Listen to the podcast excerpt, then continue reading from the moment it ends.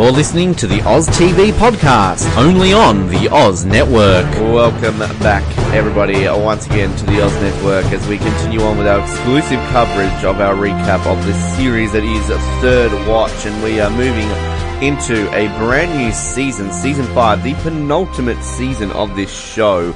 Uh, we are in to the very first episode of season five. Can you believe it? The Truth and Other Lies is the name of this episode. First aired on the 29th of September 2003. Written by Ed Allen Bernero, directed by Nelson McCormick. And there's uh, plenty to get to in this one because we've got a, a bit really to cover in terms of what happened at the end of the fourth season. My name is Ben, and don't play psychologist. You're not that good at it. My name's Dorvell, and tell you what, Roy Lane, FBI, why don't you kiss my ass? That's Oh, okay, maybe that would have been better in a Sully impression, but I didn't think of that. It's it's it's Yeah. fine. It's you know any professional podcast would just go back and do that again, considering we're not live. But you know we're not a professional uh, podcast. Um, season five, Dorvell. Did you ever think we would get here? I, I, I, for one, at certain points, didn't think we'd ever would get here. But anyway, here we are. and I'm glad we did get here, although I am sad that it that it is the penultimate season because and really really enjoyed covering this.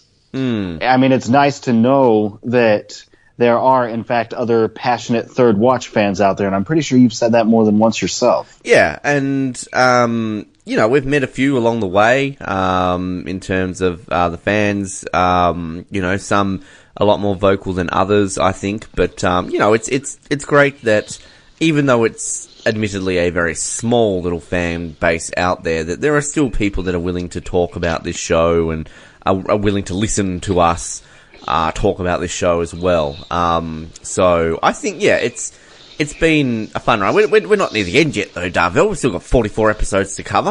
Um, like, That we do. We're acting like this That is our do. final episode right now, but it's not. But it's, I mean, it's, I think this season, and I seem to say this about every season, I mean, this, this to me is the season that really sets us towards the end because I think this is the absolute shift of a different show. Uh, I mean, we've had it all but confirmed really at this point by, you know, many cast members on, on the show and crew members who have interviewed on the program that season five onwards, NBC basically were like, this is a cop show now.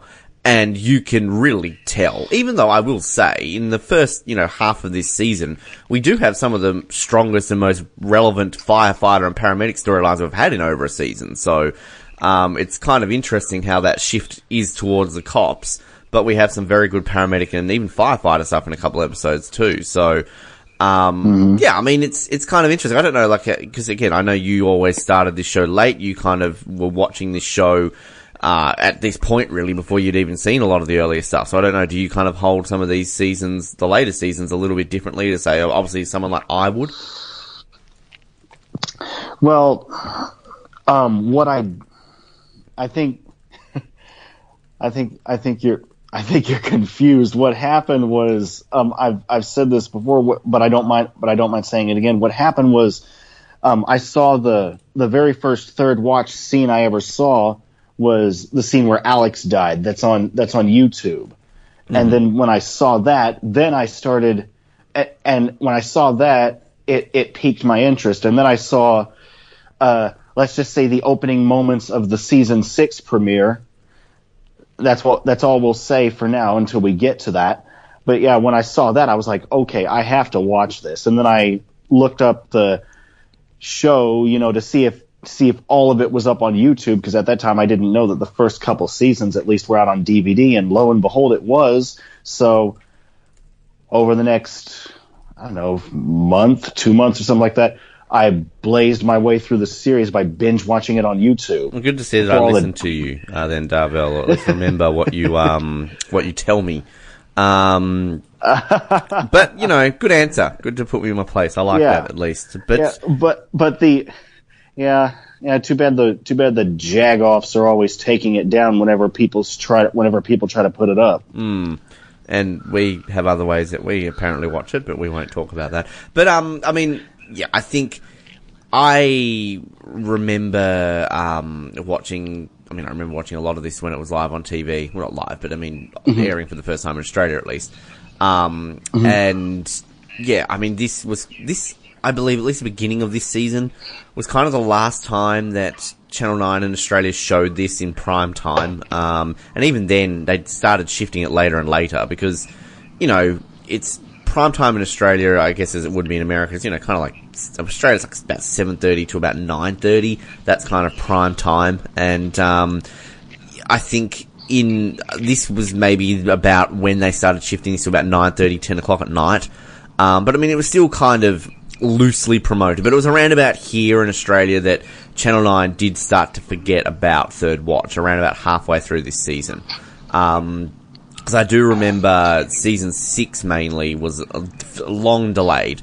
I can't even remember how much delayed it was, and even then they started showing it super late at night because I do know that about, you know, two thirds of the way through season six or even a third of the way through it, that's when I maybe started to acquire it by other means. Um, I, I remember I had, I mean, I sort of, I think it got maybe to the end of season five, then we just didn't get season six, and I knew it had finished.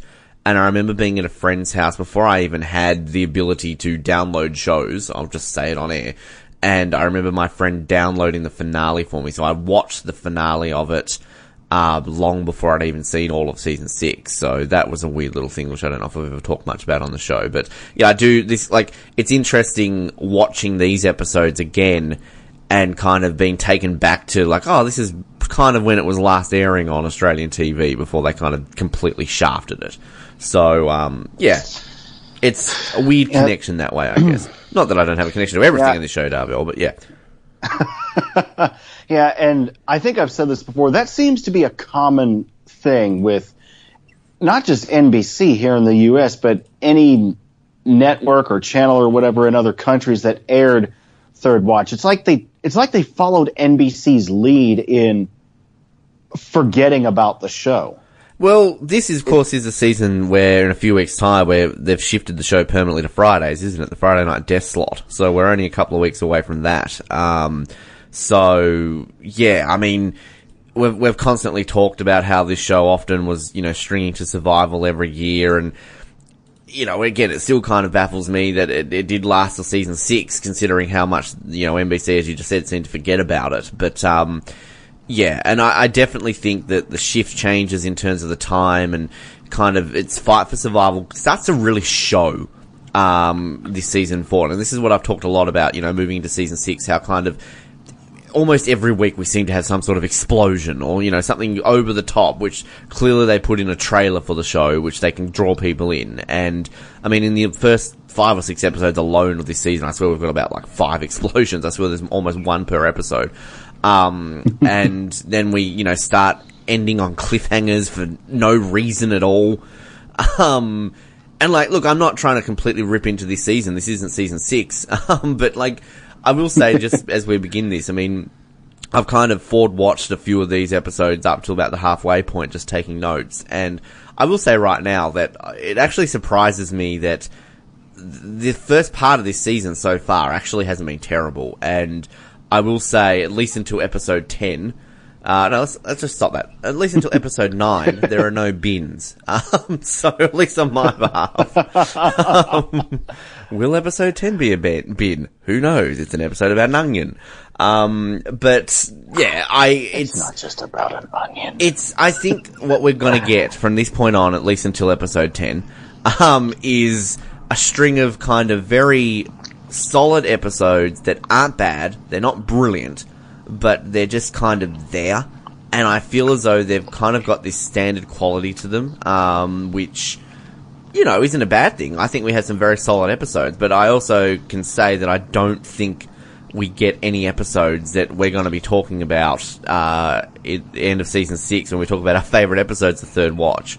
Um, you know, in terms of some of the best episodes. So yeah, it's it's kind of a very interesting start to this season, uh, and I think we talked about this in the last episode. That season five is an interesting one. That it's kind of it's almost like we had bipolar opposites in season four. You know, brilliant brilliance and terrible terribles. Uh, season six is pretty much all bad, except for maybe one or two things here or there. Whereas this season is kind of, I don't know, like, is this maybe the most forgettable season because you don't talk about it as much in the other ones? You got maybe two really standout episodes this season, and the rest are just very average. I don't know. I feel like we're, we're stringing on along here. We talked about this last episode, but um, yeah. Anyway, am I rambling already? I Yep. think I am.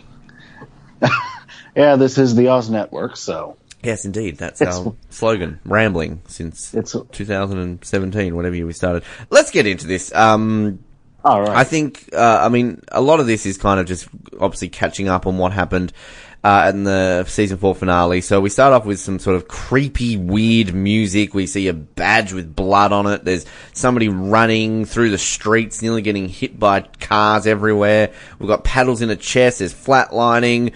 Um, we realize a man that's running through the streets, Fred, he's sprinted all the way to the hospital. Uh, we're still not knowing who's been shot, who's injured.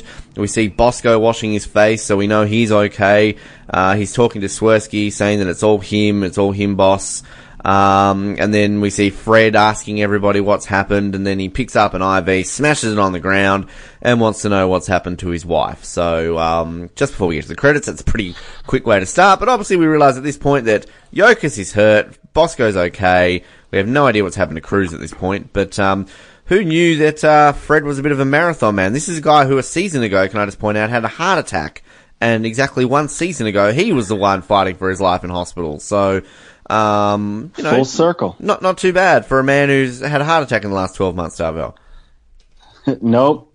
Yep, Full circle. I mean, he must have really whipped himself back into shape. And and how what happened to his truck? Like this is something that they seem to talk about quite often, but uh, you know, um, I guess in the the throng of the moment when you found out a loved one's hurt, you've got to rush your way to get there. Um, I don't know. Like how, how have we ever established how far away they live from the hospital? I don't think we've really got a a map of where they live, do we? No. It's yeah. I mean, look again. You do things in this situation uh, when you're panicking and everything. But we go into the credits, and obviously, you know, credits don't change a whole lot. But I think it's important to point out that our opening credits here sees the addition of two official new cast members. Particularly, Nia Long is on our um, opening credits. She's appeared in what one episode for about 15 minutes. And we haven't even seen her at the beginning of this, and we officially know, now know that she's a cast member. And we also have the official inclusion of Bonnie Dennison on our opening credits. Yay! Emily is now officially a cast member. But look, I will say it right now, and I think I did say this last season, that Emily is so much more tolerable this season than last season. Um, a lot more. Yeah. Yep. I mean, she, yeah, she's definitely in this episode, especially. She's definitely grown up yeah. a little bit. And it's interesting because, yeah, you're absolutely right. Like, but I would say that appearance wise, she actually almost looks younger. Um, I think she's had a haircut. And don't get me started on haircuts. We're going to get to that very soon.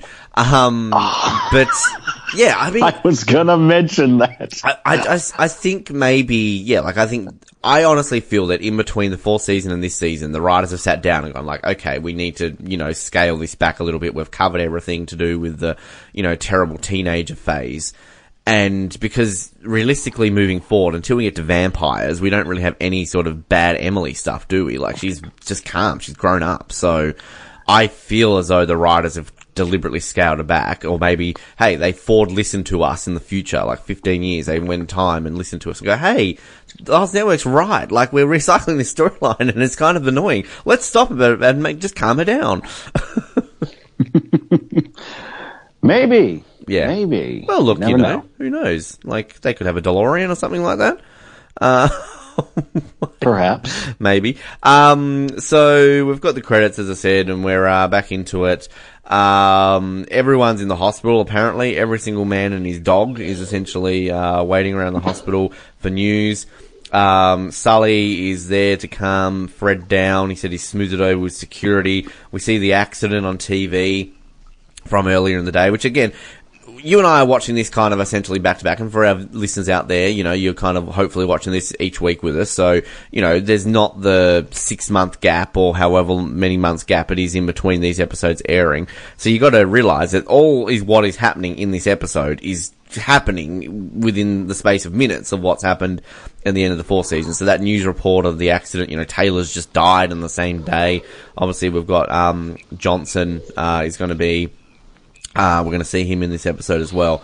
So, uh, you know, that makes sense that that news report's on TV. Um, we've got uh, Fred being told here about Faith. She's got a collapsed lung. She's in surgery right now. Um, he wants the best surgeon in the country because, again, can we establish this is a family who barely can afford anything? Fred has to work how many jobs and Yokas has to work all these other jobs and all of a sudden they can afford the best surgeon in the country. Now, this is no disrespect to your fantastic country, Dorvell, but I happen to know that your medical system not quite that cheap. Uh, so- Oh, I know that too.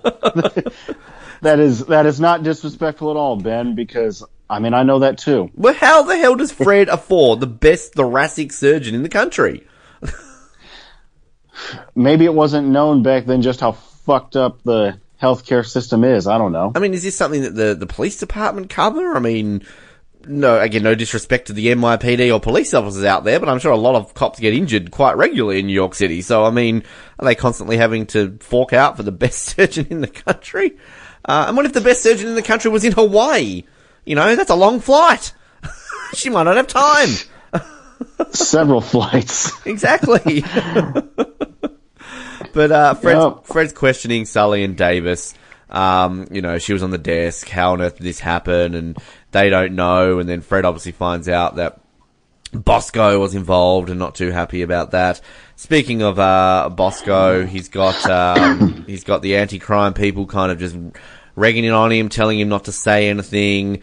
Um, and then Bosco doesn't want to listen to them. He wants to talk to Lou. He wants to tell everything that happened, and uh, basically kicks out uh, the anti-crime people uh, along the way. So we're kind of going to get Bosco versus and excuse me anti-crime in this episode a little bit. Uh, and good to see Swersky Yep. getting a bit of screen time in this episode too. Uh, I mean, not that he hasn't really gotten And- screen time, but you know, he seems to gets a bit of early season screen time. Or does old Swersky? Yes, and he owns every second of it too. Oh, he's great. He really is great. And, um, I mean, we know he is the most frequent, um, I guess, non-main star to appear on this show, Joe Lisi. And, um, I think, yeah, they really do ramp up his screen time in the last couple of seasons, which is good. And I agree with you. He does own everything. He's a great, he's a great addition because like he obviously gets his own little farewell in the closing sequence of this show when we do end next season. So uh, they obviously hold him in enough high esteem that he uh, has that. Um, all right, then we get into uh, Lieutenant Johnson. He is uh, laying. God!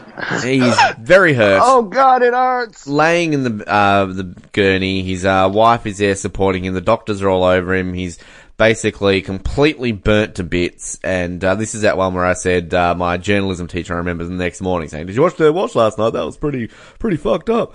Um, but maybe the sign of things to come when it comes to continuity on this show and lack of care for uh, certain aspects and particularly maybe for the fire department because we are again I, I pointed out we are literally minutes from the end of last season you know maybe an hour or two now that they're in hospital and everything but we're on the same day as the end of season four. The last time we saw Doc, he was talking to Kim at the waterfront and he had a fantastic head of hair. He had hair. Alright? He, he had hair. In the space of a couple of hours, somehow, Doc, who is, you know, having to deal with the death of one of his paramedics, the fact that his boss is burnt up and deformed on a mattress in front of him at a hospital and has just had an emotional speech to Kim saying that he's going to take the promotion because he can't handle this anymore. He somehow found the time to go to a hairdresser and get his head shaved because here he is with a shaved head. Um, this is, this, I just cannot forgive this. I think this is terrible. This is just legitimately something which surely they would say to their actors, okay, this is set minutes after or hours after the finale of season four. Do not change your appearance. And for some reason, Michael Beach has been allowed to go and get his head shaved in this space, and the writers have not cared. I mean, maybe they have cared. Maybe they've like gone off at him and whatever. But if that is the case, why don't they put a wig on him or something like that to just, you know, disguise the fact? and then a week later, when there's some time passed, then have his head shaved. I just, I don't see how they can have let this go. And I, I cannot for the life of me remember if this was something I mentioned to Michael Beach when I interviewed him, because that was about five years ago and I haven't really listened to it since. Um, but that is something for sure that I would love to, if we ever got him back on the show, being like, hey, how did you shave your head between season four and season five and it never got picked up on? I mean, this is one of those things, Dorvell, where again, I don't really like to bring up sort of, you know, your situation, but you obviously probably would never notice this because obviously you, Nope. you are blind, so you can't see this. So it's, it's something that has just really irked me over the years and I'm so glad I have a, a soapbox right now to be able to vent about it. Yes, and and that's and that is all that is all right, Ben. I'll say it again. No, no offense taken. Um, and I mean, I don't know how quickly it take. I don't know how quickly it takes one's hair to fall out under stress. That's the only explanation I can think of. But Maybe. maybe he, may, maybe that's a, maybe that's part of it. And I want to, I'd like to back up and talk about, um, you know, although we really haven't left this scene, um, Johnson in the hospital and on, on the gurney and the doctors all over him and all that stuff. He's like really, really badly burned up. Um, did I tell you? eh, Well, there's a story behind this, so that's why I'm. That's why I'm. That's yeah. There's a story behind this. Did I tell you um, about one time when uh, a little over s- sometime last year I got a I got a I got a ride I got a ride somewhere from an Uber driver who was also a paramedic, and I told her about Third Watch. Uh, I don't think you have told the story, no. Okay, well, um, well, yeah, I did. I was at was at work, wanted to go get lunch, and so got a ride from an Uber driver who turned out to be a paramedic. And I told her about Third Watch. She's younger than me, so and, and she said she hadn't seen it. And I showed her the clip where where Alex dies and Lieutenant Johnson gets all burned up, and um, and she told me that she had actually that she had actually treated burn injuries before. And then I, I remember, and she told me about how, and she told me like what they do, what they do, what they do to you in the hospital to continue to treat them. And what, what she said, one of the things she said they do is that they have to, they have to, they have to literally scrape all the, all the, all the dead skin off the burned areas of your body. Hmm. And that had, and that had me wondering, as badly burned as Johnson is, I mean, is, and, and considering the extent of his burns, I mean, cause there, I mean, cause you have the doc, you have the doctors around him and all that. And of course, I mean, they're painful anyway, but they're made even more painful by, at least according to this, according to this, according to this lady I rode with, they don't put you out when they do that. Like, like you have to be awake for for some reason. So it had me wondering. Okay, I started thinking, hmm, is that what they're doing to him in this scene? Are they, or can you, or can you not tell? Um, no, they're, they're, he's kind of just laying there, really. Um, he's just sort of laying there staring at his wife and just, you know, crying out in pain. I mean, he, he is incredibly badly burnt. Uh, I will say the, the makeup, uh, effects here are brilliant. I mean, the, the doctor is sort of got a, um, I guess some sort of gouge or something on his head. I don't know if that means he's pe- they're peeling the skin off, but it's kind of almost like they're treating his burns. But I, I mean, look, just if you like the the extent of his burns, if they were to peel his skin off, they would basically skin him because from what you can see, his entire top half of his body, his head and his arms are just co- coated, just coated in burns, and um, yeah. Uh, the, I mean, you're Yeah. gonna hear this here from the doctor here, basically saying that you know he's he's gonna lose an arm, he's gonna lose an eye, he's gonna lose an ear. Um, he's he's gone. Like Yeah. there's nothing that can be done And his- essentially. Yeah, it from from what it sounded like. I mean, his right. This is the most gruesome and most painful part for me to think about. That his right his right eye was apparently literally burned away. Yeah, it's it's. I mean, it's very graphic, and I think that um, you know, like it's done in a way that, and I think kind of you definitely sold it well to me. And when we get to that scene uh, in this episode, when uh, Ruth obviously has her speech. Um, I think this episode, what it does well is, um, and not to say that this show has never not shown this well, is the is the dangers and you know the sort of the aftermath of what these people face. And I think they do a, a good balance in this episode because, you know, not to take away from Taylor's death last episode, but it kind of was done in a over the top graphic way where literally her legs land next to her in a very almost cartoonish manner. Um, you know, which again, I, you know, people, paramedics get blown in half in accidents, firefighters, police, you know, it, it happens. But it was done in a very TV way last episode that she died. Whereas this is kind of, you know, showing, I guess, the aftermaths of everything and the fact that, you know, you could argue why don't they kill Johnson off in that explosion and why do they have to drag it out? But I think kind of it's important to show that effect that this is what happens in these situations, you know? Um, Yeah. Spoiler alert: Johnson dies. yeah, well, I mean, again, Yep. I think. And I, oh, sorry. no, no, no, go ahead. And although I, I read somewhere, couldn't tell you where. I seem to say that a lot, don't I? Apparently. um, I yeah, I read I read somewhere a while back that originally they weren't going to kill him off. They were going to they were going to show him at home recovering. But I mean, let's be real. It was probably better that they go that route because he there, there's no way there's no way he would have been able to return to acting lieutenant. So if they had if they had allowed him to survive, I mean, what could they have done with him? Yeah, and I think also there's a cost in that too because you know the extent of makeup and prosthetics they've got, I'm sure, um, you know, would be you know extensive. And no disrespect to Lieutenant Johnson, he was never a major enough character. I feel where like the thing with Johnson is I feel that you don't realize how important he is slash was until he's dead. Um, at least that was my perspective when I first saw this. Now that you know what happens to him when he starts to get screen time, you pay a bit more attention to him. But I still feel that Walsh and DK and all that sort of stuff has had a, have a lot more importance and relevance to this firehouse that um, you know, like we talked about that last episode, didn't we? Where Jimmy's not even there when this happens, and yet you know DK and Walsh are strong enough side characters that they can sort of hold a lot of this stuff. So um, Yep. I don't know how they would have done that if they had kept Johnson alive, and like I can see them doing it, like, but I I I am kind of satisfied with what they do here because again, as I said, like you don't appreciate him until he's dead, and even then you're like, oh yeah, he was pretty good. It's kind it's kind of like you know, if Swersky had this happened to Swersky, but I mean, Swersky's a lot more got screen presence along the way. So, and that's nothing to take away from John Michael Bolger. He's a great actor. We love him. We've talked enough about him, and we'll talk a little bit about him when he dies very soon. The act, uh, the character, not the actor. Sadly, John Michael Bolger has passed away since we've recorded this and the episode has aired. We didn't kill him. This isn't Roger Moore in 007. But um, yeah, I think that it's. I think it's a satisfying way for his character, his arc. I think it works well.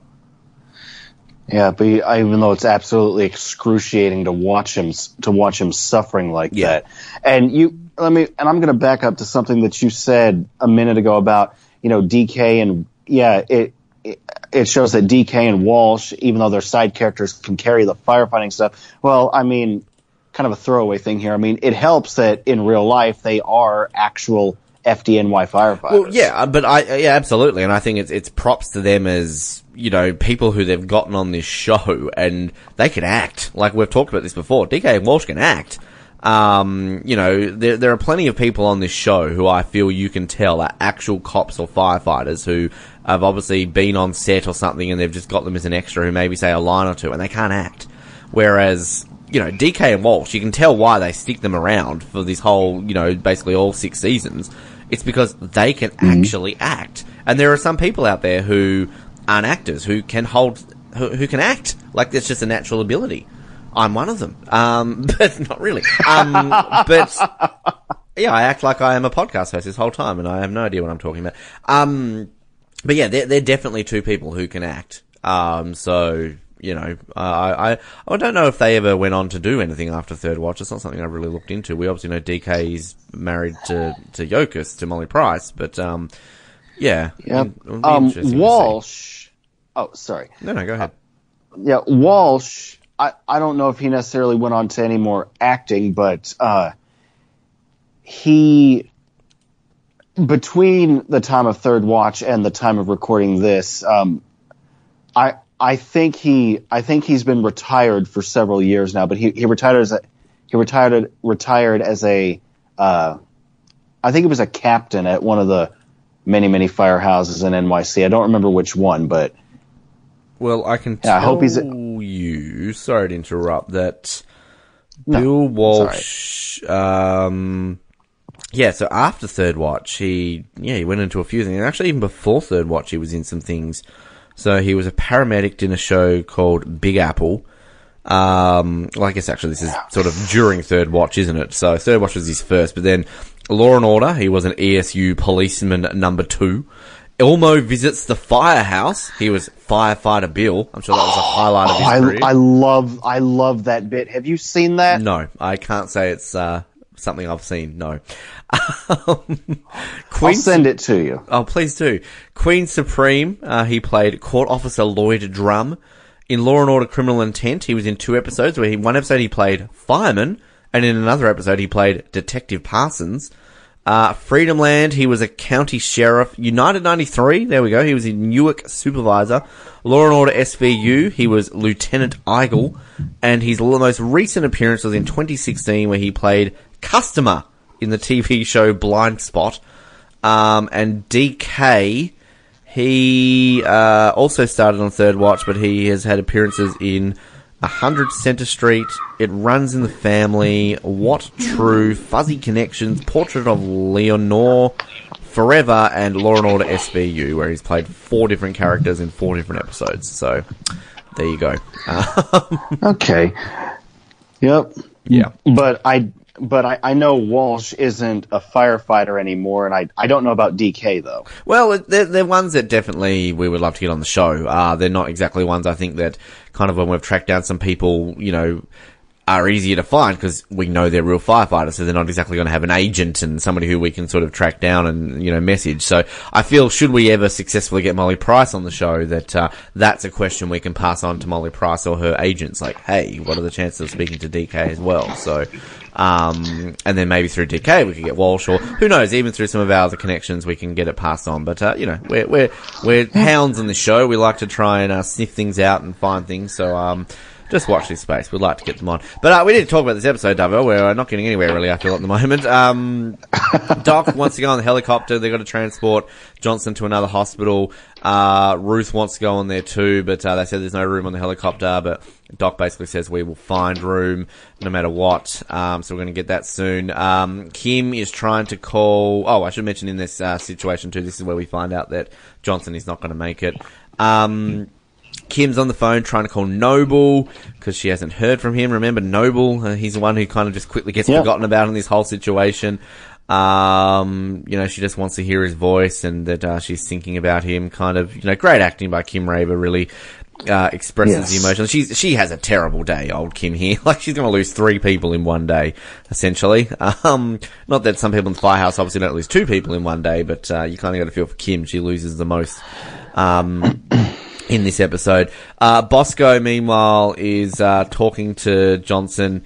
Uh, to Johnson, sorry, to Swersky, and uh, saying what happened. Now, this is where I don't fully understand it because he's saying that Noble pulls a gun. He pulled a gun on Noble, and then Cruz pulled a gun, and then Yokas pulled. Yokas followed Bosco's lead to pull a gun on Noble. Cruz pulled a gun on Yokas, and then Cruz shot Yokas, and then he says that he shot Cruz, which obviously we know is not true. Yoka shot Cruz. Now, I don't know, like, whether this is a continuity error or the editing in the last episode was just done differently to keep it as a cliffhanger, but we definitely see in the final moments of season four, Yokas is the one who pulls a gun first. So, she's the one who's sort of handing the gun to Cruz and then randomly decides to flip it around and point it at Cruz. That's what we see. But I don't know if maybe they deliberately don't show Noble pulling a gun and Bosco sort of doing it to keep the tension. Uh, so I don't really want to point this out as an error. But yeah, definitely at least what we've been shown, we see Yokas pulling a gun first. So, um, I have to say, through all of this situation, as much as we we talked about how great the ending was last season, probably the best cliffhanger we get on this show. Um, is all of this believable? That we've got cops shooting each other like this. One of them's worked for the FBI, and in the space of a few episodes' time, this is all going to get forgotten about. Um, I, I kind of feel as though, you know, we hear Swersky here saying that he's got to explain this to the commissioner, um, which I'm sure is Tom Selleck. He's going to show up and have the Reagan. Ah, Whenever yes, they talk Frank about commissioners, Reagan. do you not just think about um, Tom Selleck? How? Yeah. How would the? This would actually make for a good Blue Bloods episode. Well, don't worry, Dorvell. They'll rip it off in a couple of seasons. You know, between them and nine one one, they're all ripping off all third watch episodes, so they probably will do it. Um, Yeah. I just find it interesting. I just find it really interesting. Like, this is, I mean, again, it's TV. We can't, this is not a realistic, a 100% realistic TV show, but, you know, I, it's, it's just interesting how this all gets swept under a rug in a couple of episodes. We've got literally cops shooting each other and they're fine. like, well, mostly, I mean, Yokas, as we know, takes a while to recover. Yeah, but I mean, in terms of the ramifications, like it's kind of like the FBI just happened to be involved a stupid way, and this is where I'm not a fan of the FBI's involvement, and this is where sort of I was saying a few episodes ago where it just seems to kind of come out of nowhere, and if you watch the end of season four knowing that Cruz and Noble are supposedly working for the FBI, it doesn't make sense. And to me, I think the re- only reason they've included the FBI is for the sole reason of, well, we can't have a season of these people fighting in court for shooting each other. So let's include the feds because they can clear this up straight away. So that's to me the only reason why the FBI is involved. Yeah, probably. And also, there's, I think another reason why this largely gets forgotten about is, uh, spoiler alert, there's a scene in the next episode, my opening farewell, where Bosco actually confronts Cruz because Cruz is wanting to hang Faith out to dry. And Bosco basically says, you know, if you do that, I'll expose your ass. Yeah. Yeah, there's lots of elements to it, and I guess, you know, I can't sit here and complain about plot holes and continuity errors when they're going out of their way to fill those up and explain the storyline. Um, it's just, I don't think it's a very believable storyline, but again, this is a TV show and nothing, not everything is completely, you know, realistic. I mean, at the end of the day, Cruz gets shot in the head and she survives, so, you know. That can happen. yeah, it can. It can. It is. It is very true. That definitely can happen. Um, so we've just got a scene of Sully and Davis having a a chat here. Um, Sully checking on Davis to see if he's okay because the connection to Taylor, which I think is, is, you know, here I am complaining about, you know, storylines have being stupid, but uh, it's a good little continuity thing that they sort of remember to bring up that Davis and Taylor obviously were seeing each other at some point. Can we just point out, we didn't really point this out last episode. Remember back when Bobby and uh, Taylor hooked up for about five minutes in season two and we kind of alluded to the fact that, well, we know what's going to happen to these two. So, um, you know, our two sort of main deaths that we have in this show really until the end of season six, uh, you know, sort of hook up and kind of die. So, you know, bad, bad juju Yep. happening in the, um, in, uh, the firehouse. In the 5 5. Yeah, in the five five. Uh, Kim takes Davis away because they've got to go tell, uh, get Taylor's mother. Um, we've got a shot of Cruz. We, you know, this is where we first find out what's happened to Cruz. That she's completely okay. Uh, she's got concussion, but she'll, uh, recover fully. Swersky, uh, tells a cop to keep an eye on her and to say whenever she wakes up. Uh, Yoka's getting taken away to surgery. She utters Bosco's name to Fred and Fred's not too happy, uh, about that. Um, sort of questioning why on earth, uh, she's saying Bosco's name as she gets wheeled away. Uh, Carlos is out in the ambulance. A news crew comes along and he's basically questioning him. They mention that Noble, Aaron Noble is dead and Carlos doesn't believe it. So he goes in and rushes in and lifts up the sheet to see that, uh, that his Noble has been killed. Another, uh, opportunity for, uh, writers of a TV show to paint journalists as assholes. I knew you were going to have an issue with this. Again, we're not all like that, people. All right, like they're not all like that. There are definitely some who are like that, but we're not all like that. All right. Uh, I'm sure there are asshole paramedics out there. So, but you're not just showing them um, on this. Yeah, you were. His name his name was Carlos for the first three and a half seasons. Can I just point out too? Um, not really in this episode, but uh, Carlos's hair. Uh, I seem to be really nitpicking on hair at this point, but from from season five onwards, I don't think Carlos has a haircut. because by the end of season six, he's almost got a mullet. So um, he, he uh, Mullets Carlos, were still a thing. Oh well, you know, apparently they were. So Carlos basically just grows his hair out at the moment. Um, Kim is in the car talking to Davis and um, kind of, you know, talking about the situation and not knowing what would happen if something happens to her son. Again, Joey doesn't get a name at all. He's just mentioned to as my son. Um, Kim apologized to Davis because uh, she re- remembers that her uh, Taylor and Davis were a thing. Uh, Davis just doesn't want to talk, so they're going to sit there in silence. Again, randomly like Kim and Davis partnered up here. You never see these two working together in any capacity. So, you know. Yeah, I mean, can I can I just can I just say I I really didn't like how dismissive Davis was of this whole thing with Alex dying. I mean, yeah, they ended on ba- on oh bad terms, for lack of better phrasing. But I mean, come on, man, that has to be affecting you somehow, Well, I- in some way. I think It has to be. I agree with you, but I think they cover it well. I think they they explain why he's being dismissive, and I think that um, I think they I think they explain it well enough that you can excuse it because obviously he explains it and says, you know, I dated her and I dismissed her and was embarrassed that I was, you know, dating a white girl, so you know I don't have a right to feel bad. I, I like the fact that they say that and you know, it is one of these random little moments where I feel I'm always so bad about the continuity and the writing of this show that they remember that. And I think that's, that's a good little thing that they do because that's legitimately what happened. That's why they broke up because when he was in hospital, uh, and Davis's mother showed up, like we saw the scene where Davis quickly, you know, lets go of Taylor's hand and, you know, it's just explained off as that, you know, he's obviously, it was alluded to that he's ashamed to be dating a white girl and then this is all but confirmed and this is what, a season and a half later? So, um, Thereabouts. yeah, I th- I think that I think it's good. I think like I definitely see what you're saying, but I, I think they explain it enough that we can sort of see why he's being so dismissive. Um, Right. yeah. And so oh, oh, we're talking over each other again. Damn it. Um, although I and I think I said this too back when we were covering that episode, uh, Superheroes Part Two. That's yeah, that's what it was. I think I said this too back then. I don't think he, he says that you know I was a I humiliated her in front of, in front of my in front of my mother. I was ashamed to be going out with a white girl. I think he was more embarrassed at the thought of what of what he thought Maggie might have said about it. And quite frankly, I don't think she would have cared. Yeah, I agree with that. I I from what we've seen of Davis's mum, who makes a fantastic reappearance next episode. Can we just point that out? Um, yeah, I agree with you. I don't think she would have cared either, but um, you know. For some reason, they sort of included that in there.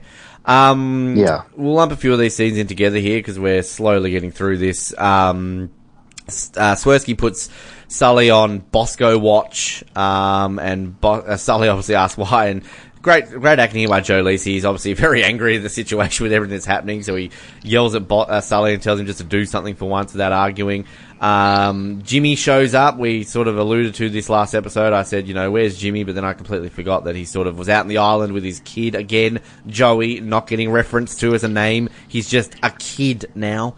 Um, but I do love how Jimmy. At least he isn't dirty kid. Yeah, Touche. Good call.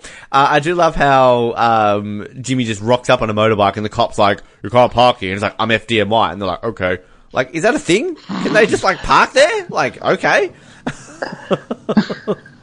um, but I will say, like, for a season, basically season four, where Jimmy was all but in nothing except for what one episode and then nothing since. Um, we get a lot of Jimmy stuff early on in this season, which is good. And I will say I like what they do with Jimmy this season, even though, spoiler alert, he's going to be leaving about halfway through this season. Um, I like what they're going to do with him and Kim. Uh, and I think we will talk a little bit more about that sort of moving forward. But, uh, yeah, Jimmy shows up, um, talks to, talks to Carlos, um, and finds out about the boss, uh, about Lou. Um, and then he goes inside to see, uh, oh, maybe- actually, I should just quickly mention here that Carlos calls Davis to tell him that, uh, go around the back entrance when they come back because, uh, the reporters are there and that, uh, they're talking about Aaron Noble and that, uh, Kim was seeing him. Then, uh, Jimmy comes in to see the boss, all the firefighters waiting out. Jimmy, Jimmy, please. Poor old Johnson, Please. yes, is, uh, just absolutely in agony. I can't live like this, Doc. He's begging Jimmy to help out as well. Uh, what does he say? Like, if you were my friend, you would help me. It's If you're my if you're my friends, please help me. very hard to watch. And obviously, we're finding out that nothing can be done because, uh, you know, any more uh, morphine, essentially, he will die.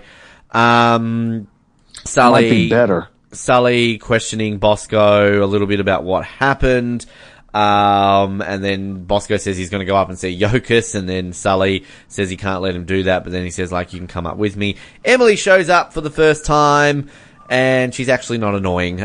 Um, she took money out of the house jar to catch a cab to come in and, uh, see how that she's going. Bosco shows up and, uh, wanting to question Fred about what happens. Um, she, he's trying to explain what happens. Fred punches him, and uh, Sully essentially has to subdue him. And Fred threatens to kill Bosco if he comes near his family again. It's a pretty good idea there, Fred, threatening to kill a police officer in front of another police officer. Um, Not the brightest of ideas, and yet, and yet, I and yet, in a way, I can understand it.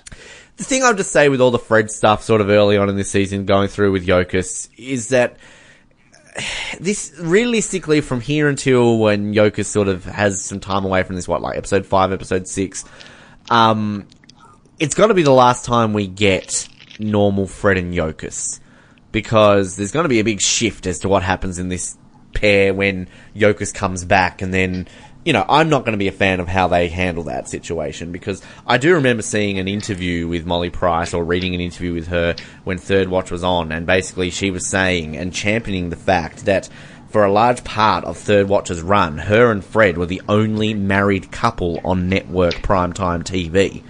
Um, and I think like that was actually true. Like, and they kind of celebrated the fact that they had this, you know, married couple on a network show that had issues, but they always stayed together. Um, and yet we're going to get what we get in about a season's time. So, uh, Yep. it's frustrating. Um, but I guess, you know, they wanted to try something a little bit new, but yeah, we'll get to that next season. But, um, yeah, so Fred, you know, again, he has every right to go off. Chris Bowers, great acting here. And, you know, they've got to put it down to him being a bit emotional about what's happening sort of between the situation. But, uh, yeah, threatening to kill a cop in front of another cop, maybe not the smartest idea. Uh, No, but I think we can both agree that it's not the smartest idea, and yet we both understand it's a highly emotional situation. So Yeah. yeah, of course he's going to go off. Exactly. Uh, Davis pulls up with Kim. Carlos uh, grabs Kim to avoid going inside. Tells her that Noble is dead. Uh, she doesn't believe it. She rushes inside. Uh, Fred talking to uh, Emily. Emily asking, "Do you really think this is uh, Bosco's fault?"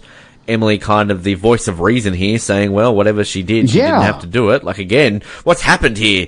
Dorvell, how am I actually, you know, not minding what Emily is bringing right now? She's not annoying. She's got logical sense. And again, not that I've ever had anything against Bonnie Dennison, but she's really good in this scene. So, um, see, like, this is not me just hating Yep. the character of Emily. It's me hating the crap that we had last year with her. And now all of a sudden we've kind of got normal Emily. It's kind of nice.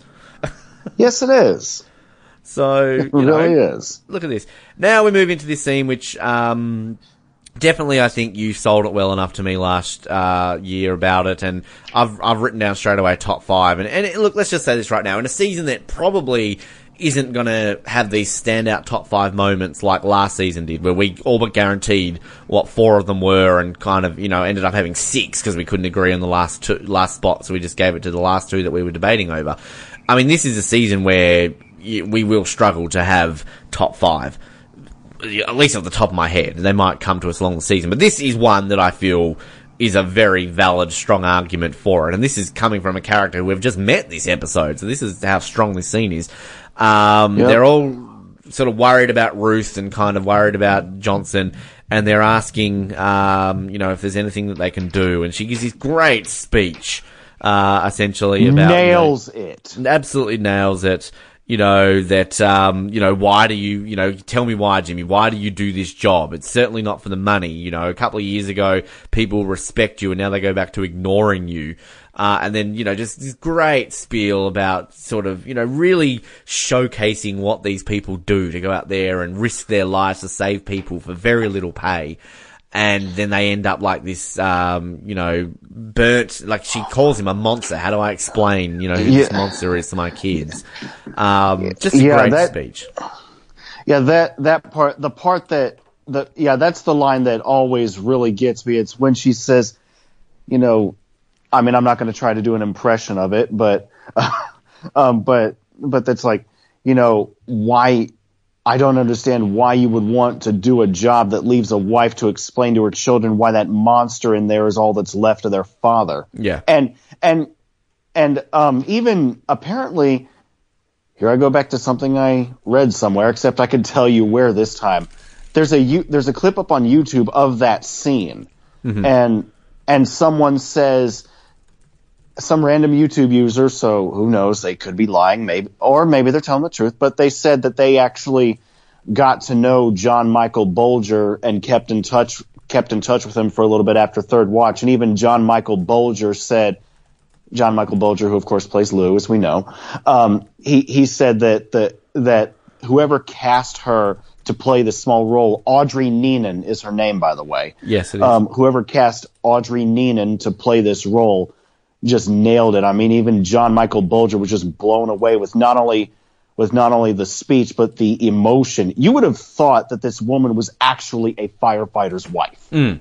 Yeah, I agree. And fantastic casting and I mean maybe up until this point the the best one off casting we've had. I mean the fact that, you know, she's had what, one scene, two scenes before this moment and she just comes out and just owns this scene and very much realistically could end up in the top five at the end of this season. So um it's it's a strong scene, it's great, it's very well acted and yes, Audrey Neenan, she'll be in the next episode briefly as well. Um but uh yeah, what else has she been in? uh, looking here, she's been in a lot of things. She's been acting since 1978, to be precise. Uh, IMDb lists her four most notable roles as uh, Clint Eastwood movie Sudden Impact. She was in Ghost Town. Uh, she was in The Departed, and uh, some show called Not Necessarily the News.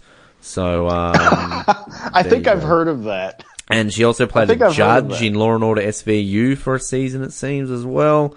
Um, and that even crossed over into, well, it looks like she originally played it on, uh, one of the other Law and Orders and it kind of went across to other ones there. So she's been in Friends, Gossip Girl, um, Ally McBeal. She's, she's done the trap. She's been in a lot of things, but, uh, great actress. Yeah. Audrey Neenan. Props to you for this scene.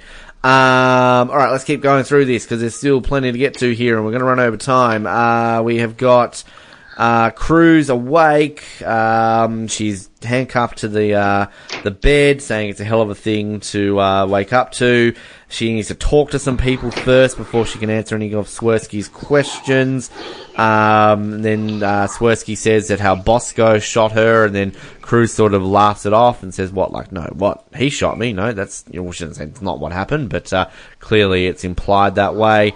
Um, Swersky comes in to uh, see Bosco and Sully. Um, tells Bosco he can leave and go home. I do love the way sort of he sees um, Bosco's black eye. It's like, what happened? And the way Sully's kind of like, prisoner got out of hand, sir. Put him into line. Told him what he has to has to do. And just a look. Swersky has his look. He can do a look when he can kind of, you know, just he doesn't need to say anything. He just needs to stare at someone, and he uh, he has a look. That's his. Mm-hmm. Yeah, Look. exactly. Bosco then he's leaving and he's going to go see Yokas and Sully's sort of saying, what's wrong with you? Um, you can't do this. Just leave her alone. Then to ask Sully to take him back to the house.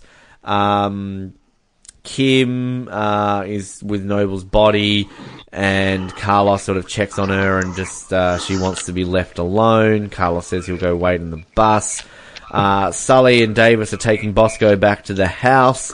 They get pulled over by a, uh, a car with flashing lights, some sort of police vehicle. And this is where we meet the FBI. And I do love Sully's reaction here. You obviously had your opening quote, but I do love it when he's like, oh, look at those badges. um, and this is where Yeah, we. I'm- Go ahead, go ahead. I was gonna say I was gonna use that one, but I couldn't remember what the exact wording was. This is where we find out that um, Cruz was working with the FBI, as was Noble. Cruz was Noble's handler, and they were trying to get to Buford, essentially. So this whole thing was a setup, and that it was all a plan, essentially. And then Bosco sort of saying, you know, that um, what you're talking about, and that the FBI um, are going to make everything better. Again, as I was saying, I just feel that this is only done purely for the fact that they, um, you know, making this so that they can explain it away. Um, this guy is familiar. I'm looking up here. David Pittu is the FBI agent. Uh, he was in Men in Black 3. He's in a couple of episodes of House of Cards. Maybe that's what I know him from. Um, but he's definitely, ah, ja- he was in Damages. There we go. That's what I know him from. Um, he definitely is a familiar face. But, um, yeah, look, I mean, I just don't like this storyline. I think it's just dumb. It makes no sense. And again, if you watch the end of season four knowing that this is a thing, it makes no sense that this whole thing was basically worked with the FBI. There's no way Noble was with the FBI and he was that cracked up on drugs, um, Oh. without any form of help along the way. So, yeah, the only thing I will say is I do like the way this scene is shot. They're kind of like under a, a train line and there's sparks going off in the background. Like it's a very sort of New Yorky night shot, which looks really, really good. So, yeah, I don't know if you have anything really to add on the FBI storyline. I think it's dumb. Yeah, I think it was really. Now that you mentioned that, I think it was really only done to. I don't even. I don't even know what I was thinking. Yeah, neither did the writers, Dorvell. Uh, yeah, that's what they said there. yeah. Um, I'm, I'm. Go ahead. Yeah, I'm sorry. I'm sorry.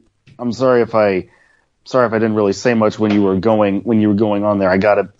I got a got a bit dis, got a bit distracted. My. My my mom came in needed help with something, so I was trying to. It's all good. It's all good. That's uh, Yep. it's, it's a lot of people listening to the show get distracted as well. They realize they're still listening to us. Um, we've got a great shot here of the helicopter flying over Times Square. I did really love that shot. And uh, we've got Help Johnson on the helicopter with Ruth. He's begging Please. for begging Doc. He's in Help me. And can we just point out that essentially Doc kills Lieutenant Johnson? Now, okay, I know it's a little bit more than that. Like we realize that he's in, you know, absolute agony. Nothing can be done for him. Doc doesn't like hearing him in pain and sort of Ruth gives him a nod as if to say like put him to peace and kind of put him to sleep. But this is, this is my whole thing with Bobby in season two when he did that with his teacher. Like, I'm not here to to talk about this whole idea of euthanasia and everything because if I had to express opinion, I'm for it. I believe you should be able to die with dignity and go out with peace in a situation like this. I am not against the idea of what Doc does here. But I think in the grand scheme of things, sadly it's illegal and Doc's essentially just killed him and exactly what Bobby did. And again, I know there's a grey area there, but in all letters of the law, Doc would be prosecuted here because it is illegal. And how does he get away with it? Who knows? It's just But uh, I mean, again, in both cases, I mean, Bobby's teacher and Lieutenant Johnson. I mean, they were they were gonna they were going to die anyway, and that's that is the whole gray area thing I with it. guess that, but and like I, I guess kind of at the end of the day, are they going to check him to see why he died when he's that badly burnt, and they're going to assume why he No. died? So, and same No. with Bobby's teacher, like. But I mean, all it takes is one person to do a test and to realize that they were given a an extensive dose of morphine or whatever it is that they're giving him to die, and then they're going to investigate. So, Yep.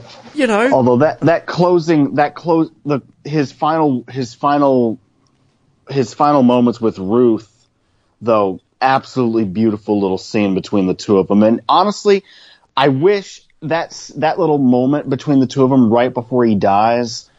It made me wish that Lou was more of a major character, so we could have actually seen their their relationship and Yeah. maybe even gotten to know their children. I agree. Uh, but at the same time, I think we get enough to kind of get enough emotional connection out of it. And I think it's all come comes down to that scene, obviously, we had with Ruth. And I mean, I don't really think there's a whole lot here to eulogize Lieutenant Johnson with because I think we've kind of covered enough in this episode. He's not someone we necessarily got a whole lot of time to see. And I think kind of, again, to repeat myself, he's kind of a character you don't realize how important he was until he died. So I think we get a lot of that kind of in the coming yeah, episodes of kind of, you know, bits here and there. But, um, I think, you know, he was an important character enough that obviously he needed a bit of a send off like this. But it ends with a great Yeah. shot of the helicopter flying over the city too. I do love kind of the way that helicopter flies over New York. It's a great shot. So, um, Yeah. yeah. And I would have Lieutenant loved- Johnson. Yep, I, I would have loved to have. He, he's the kind of boss that I would have that I would have liked to that I'd like to have. I think he's the type of boss know, most people would have liked to have. Exactly. Yeah, because he, I mean, yeah, he he's li- he's lighthearted a lot of the time, yes, but but also when he needs to be, when when he needs to be, he will he will he will tell you what's what. Yeah, exactly. Let's uh, string this towards the end here. I reckon I can lump Right. a lot of these in together. So we've got Kim waiting outside. It's daylight now. Jimmy approaches her, and this is where he tells her that uh, Johnson's died. So poor old Kim's having to face three deaths in one day. So uh, you know she breaks down, says she can't keep doing this. It's not fair. Fantastic acting here from Kim Raver. Just owns this scene, and great acting from Eddie Cibrian too. You know, I've I've I've just watched. I think I've probably mentioned it before. His uh, show he did with take uh, with Rachel Bilson called Take Two, and um, like it's it, it's not a show that really shows off the ability of Eddie Cibrian's acting. Let's just point it that way. And I don't know if they have to balance that out with Rachel Bilson because Rachel Bilson's great as Summer in the OC, but she's kind of not so great in other roles. But anyway, my point is is that Eddie Cibrian is a great actor. And if you watch Take Two, don't take that as the gospel as to how well Eddie Cibrian can act. Um, but I, I do like this Kim and Jimmy moment. It's been what season two?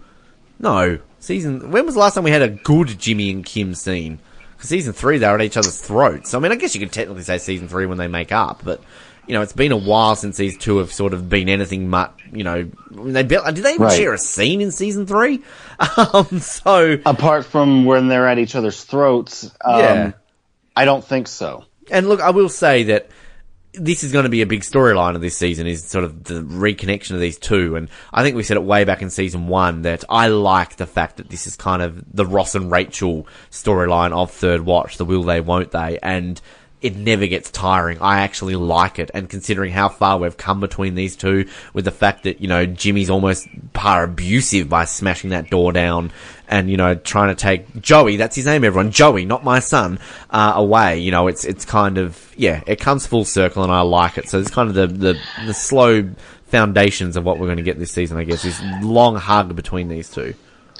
Yeah, and um, I actually went back and listened to you and Brandy on the first recorded episode of when you guys started when you guys started recapping this, and you and both of you described it as at that time, you know, Kim and Jimmy they were like children themselves, and I mean, you, you're right. You know, it's they were kids who had a kid. Mm-hmm.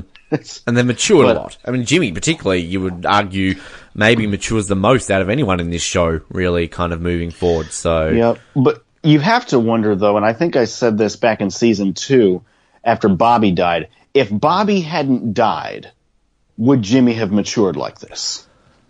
Ah yes, I, I don't see how Bobby being alive would have changed that. Well, that was when Jimmy realized that he needed to step up, and that that was when it really, really hit Jimmy that he needed to. I, I would say that's when it really hit. That was one of the things that really made Jimmy realize, okay, I need to step up and be a and be a and be a dad and be a and be a real dad to my son because the arguably the only father figure he's ever known is now dead. Okay, so yeah, and Jimmy and Kim obviously they had their shit going through that, but when Jimmy stepped up and started, you know, trying to be a better man and a better father to his son, he grew up in all he grew up in all the other ways too. That's an interesting point. I haven't really thought about it that way. So, yeah, I guess that's probably a very valid point. So, yeah, true. I'll, give you that. Yeah, I didn't think about it that way. Good job there, Dorvell. Um, we've got the doctor talking to Fred that uh, the surgery went okay with Yokas, everything's fine, uh, but they've left a bullet inside of her. Um, she'll never be able to feel it.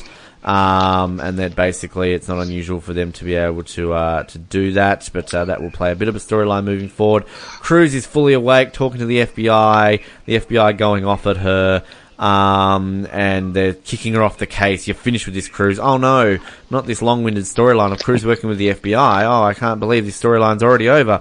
Um, and she's Cruz obviously not going to let this go. She's talking about not the bitch shot her, talking about Yokas, and the only thing that saved her is that she was a bad shot. Um, which it's a valid point. We know that Yokas isn't the good shot out of the pairing between her and Bosco. Um, the FBI then come and see Fred to try and talk to Yokus. Fred tells them to go away, that they're done with all of you, leave us alone, goodbye. Um, so goodbye to them. Mrs. Johnson, uh, Ruth is in the church right now. Doc sees her, and then obviously she's saying how close they were, you know, so close.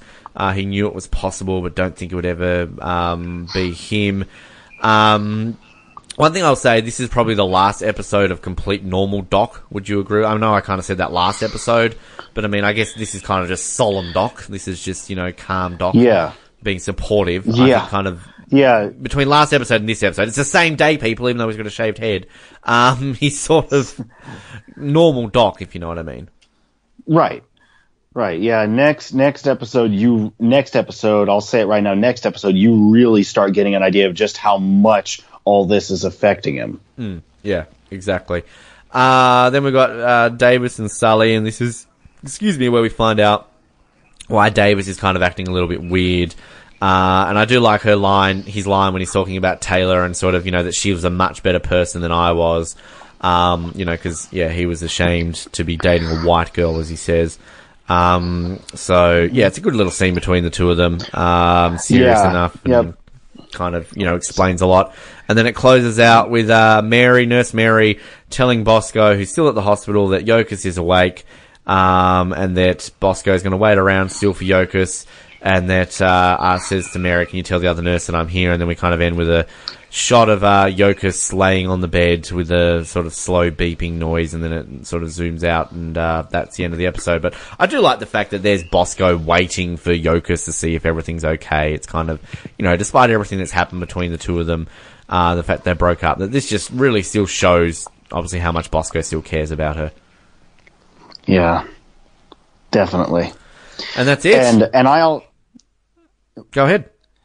Oh, I, I was going to say about the scene between Davis and Sully right before it. I loved Sully's line. I mean, some may see it as him throwing it in Ty's face, throwing this in Ty's face, but I don't think he really was.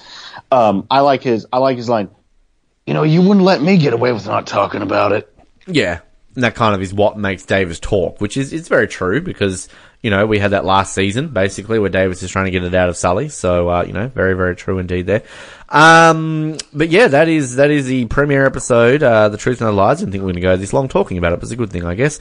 Uh, what are you going to do with this episode, Dorvell? Dorvell is buying this episode. Okay, and, uh, any particular reason why, or?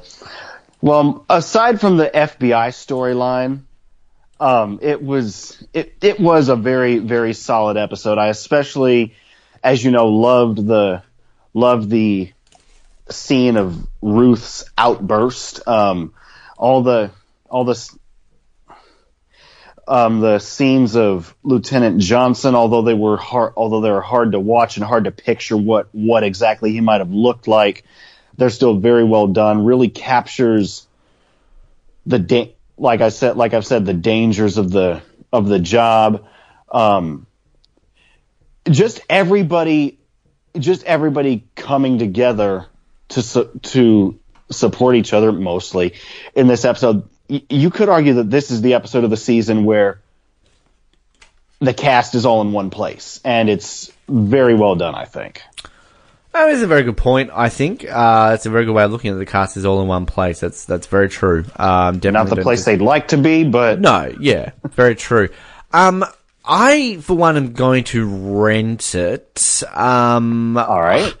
Look, I just I don't disagree with anything you said. I think you all all your points are true and valid. I just for for the ending that we got last season and the sort of the tension that we had last season, it kind of does fall a bit flat. Just I, I'm not nothing against sort of the Johnson stuff and his wife. That's all brilliant. Like it's all good to get that wrap around Kim Raver and everything around those sort of stuff. The, the paramedic and firefighter stuff, I think, is emotional and strong enough that that works on its own. It's just like yeah, we want the wrap up of everything that happened with the shootout, but I'm just not a fan of sort of the end of the day how they handle it. And I don't like the addition of the FBI stuff. I just think that that really takes. I think there was just another way they could have done that. I don't know how, but they just, I'm not a fan of it. And I think that to me detracts away enough that it's not a buy for me. So, yeah, it's the second season premiere in a row that I've uh, rented. Um, but uh, you know, usually the season premiere and the season finale should be the strong, you know, among the strongest episodes of the season. and I don't necessarily think this is one of the strongest on a, on a very kind of, you know, as, we said at the beginning of this episode of season, that sort of just sort of middle of the range, maybe the most forgettable season out of all of them. But uh, yeah, I've I've ranked this uh, 79th, and I will say that's out of 98 episodes. So I've ranked the first 10 episodes already of this season. So just to sort of put that into context. So uh, yeah, 79th. I've got this just above Ladies' Day from last season. And uh, just below history from season two, so that's kind of where I have this episode right now. Um, All right. Next week, though, we are back and we are into talking about uh, my opening farewell. A very good episode. I actually really enjoy my opening farewell. Yes. A strong episode, and uh, I will say right now, another nominee for a top five moment, I believe, in this episode. So, um, and we get a we get a funeral for Taylor. Uh, you know, we didn't get one for Bobby. I'm still hung up over that, but we get a Taylor funeral. So I guess there's uh, something slightly redeeming there. And um, we're probably going to say this a lot every single week in terms of previewing next week's episode, but Doc starts to fall off the rails a little bit further next week as well. Yep. And it's it's it's sad to it's sad to watch Doc slowly slipping throughout this season until we get to what ultimately happens. It's such an emotional roller coaster ride, but and it's hard to watch. It's sad to watch, but it is extremely believable too. Michael Beach owns it. And I will say, uh, Davo, we also meet uh, Jim Zambrano, so I'm looking forward to uh, meeting Oh, Jim okay. Zambrano. Yes. Okay, Just- hey, nice to yeah, nice to meet you, Jim. Yeah, exactly. Uh, but in the meantime, like us on Facebook, follow us on Twitter, subscribe to all our relevant channels so you get all these straight to your devices every single week. And we look forward to bringing you more and more of these as we move forward, uh, covering all of Third Watch. My name is Ben, and I'm thinking of you. My name's Dorvell, and can you tell me why? See you next week. Thank you for listening to the Oz Network. Don't forget to subscribe to get new episodes delivered to your speakers every week. For more information, hit us up at theoznetwork.net.